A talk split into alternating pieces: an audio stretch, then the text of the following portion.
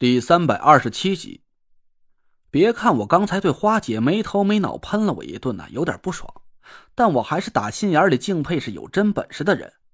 我朝花姐微微躬身表示敬意，她虽然只是拿鼻孔眼不屑的朝我哼了一声，但脸上的表情却带着一点笑意。我当然不能再和她计较，朝她笑了笑，就转过头去看着展台。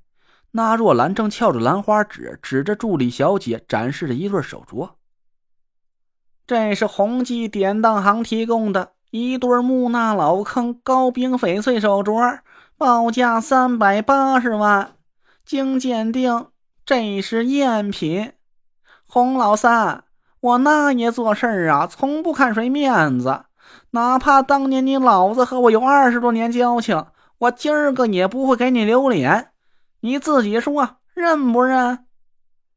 那若兰尖声尖气的指着台下。大家的目光一起顺着他的手指方向看了过去，人群里站起一个三十岁左右的男人，他脸烧得通红，眼睛慌乱的躲闪着大家的目光。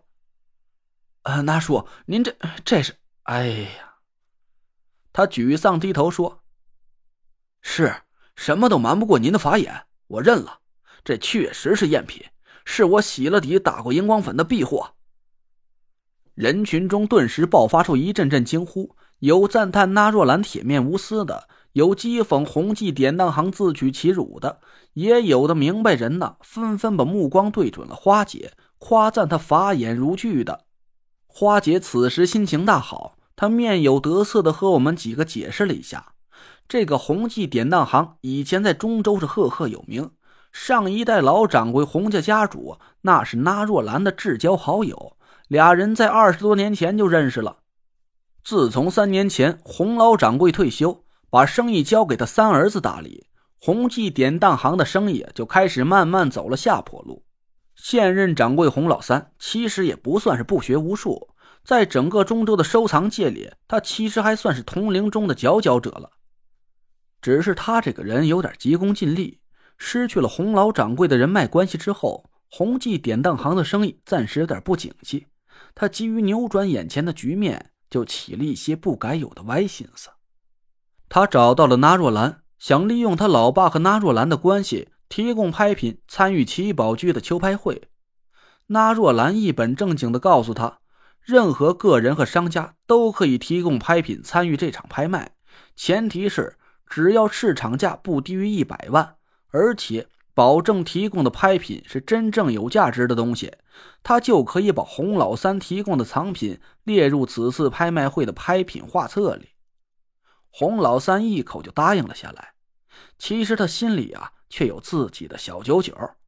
他只是想利用那若兰的关系进七宝居的拍卖会，但至于提供的是什么东西，是不是赝品，他很有自信。他认为那若兰就是在跟他打官腔。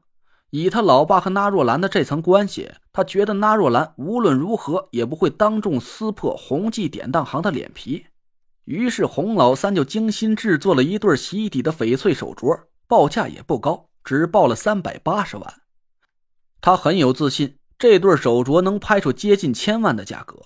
他是想用差价来贿赂纳若兰，这样两个人都有巨大的利润，纳若兰自然是不会把他丑恶的嘴脸公诸于众了。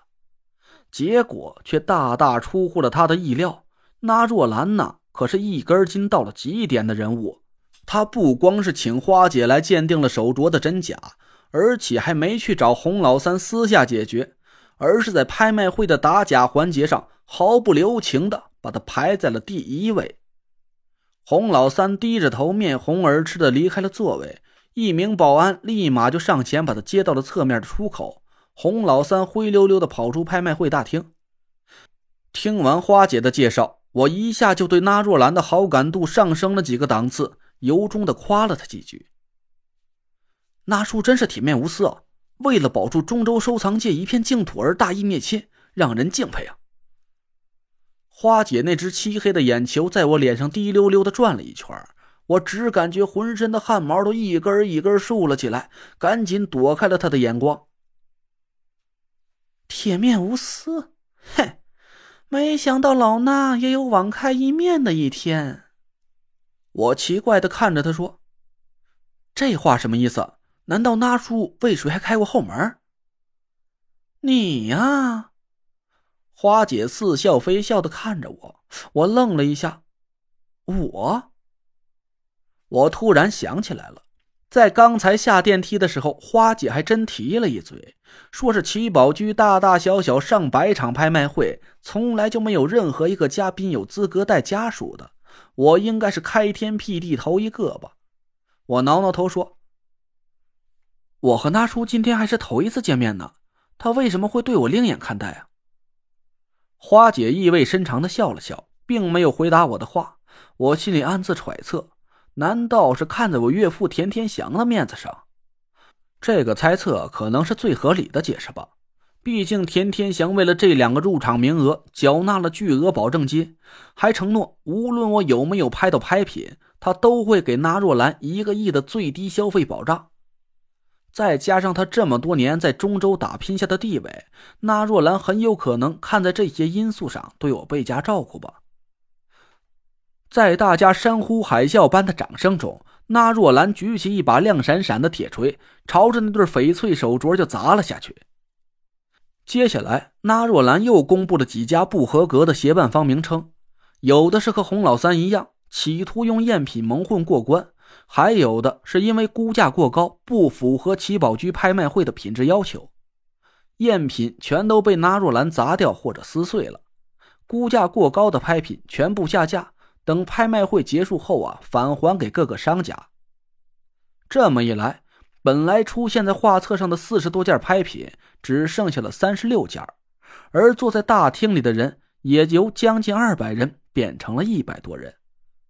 很多人都被扫走了，还有一些是本来看上那些不合格的拍品，现在拍品既然已经下架或者销毁，他们留在这里也没有太多的意义了。好，开胃菜吃好了，那咱就正式开席。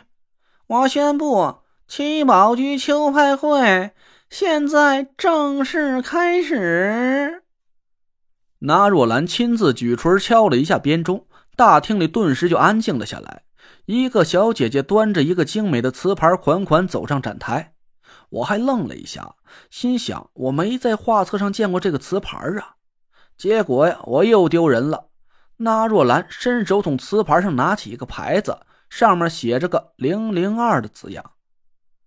下面咱就开始拍卖第一件拍品，编号零零二，清八大山人画作。水墨绢本全石双鸟立轴图，起拍价五百八十八万，每次竞价涨幅不得低于十万，超过一千万之后，每次竞价涨幅不得低于百分之五。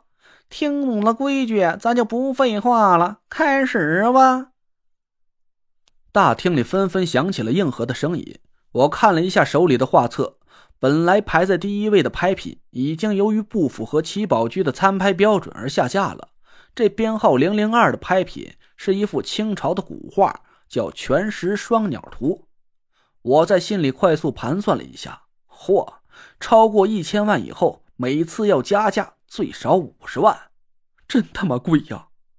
我轻轻拍了拍胸口，还好我不需要古画，我这一轮啊，暂且做个看热闹的就行了。